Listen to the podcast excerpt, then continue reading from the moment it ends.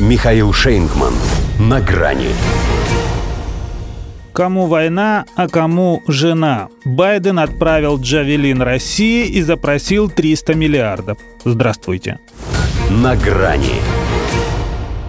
Это выглядело эпично. Убеленный сединами 46-й президент Соединенных Штатов с утомленным прищуром, кажется, что пронзающим расстояние и время, поскрипывая голосом, словно тяжелой дверью в портал Инферно, откуда он, собственно, и явился, держал речь на военном заводе в окружении стройных рядов, готовых к бою противотанковых ракетных комплексов.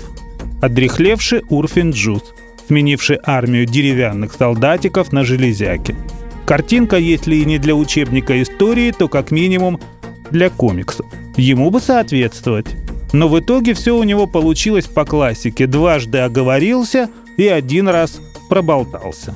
Впрочем, можно сказать, что проболтался все три раза, поскольку в его «прежде чем Россия атаковала, мы убедились, что у России есть системы «Джавелин» и другое оружие для укрепления их обороны», все-таки была значительная доля истины, если учесть, где именно оказывается внушительная часть американских военных трофеев а его призыв к Конгрессу побыстрее удовлетворить запрос на доп. финансирование украинской компании в размере свыше 300 миллиардов долларов, на самом деле 33, что тоже беспрецедентно чересчур, лишь доказывает, насколько дорог ему этот кризис, и что, будь его воля, он разжигал бы его бесконечно.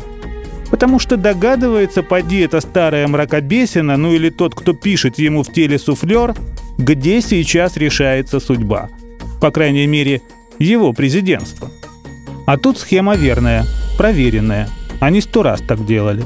Чем больше выделяется денег, тем больше оружия. Чем больше оружия, тем дольше война. Чем дольше война, тем лучше жизнь. А эта война обеспечит США рабочими местами. 3000 человек только для завода Lockheed Martin в Алабаме. Честно раскрыл Джо Байден, на кого он работает. Хотя мог и не утруждаться, достаточно раскрыть биржевые котировки. Нет же никакой военной тайны в том, что до последние несколько месяцев акции предприятий американского ВПК подорожали на 15%. Грузят апельсины в бочках.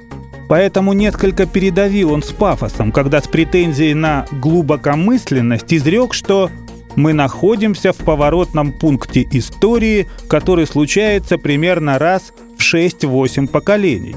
А как же Вторая мировая? А никак. Она потому и прошла мимо него незамеченной, что у них такое случается постоянно. Той разницей, что если для них война – это всегда мать родна, то сейчас она, похоже, подгуляла с Байденом. Он для них отец родной. Не преджил, будь сказан.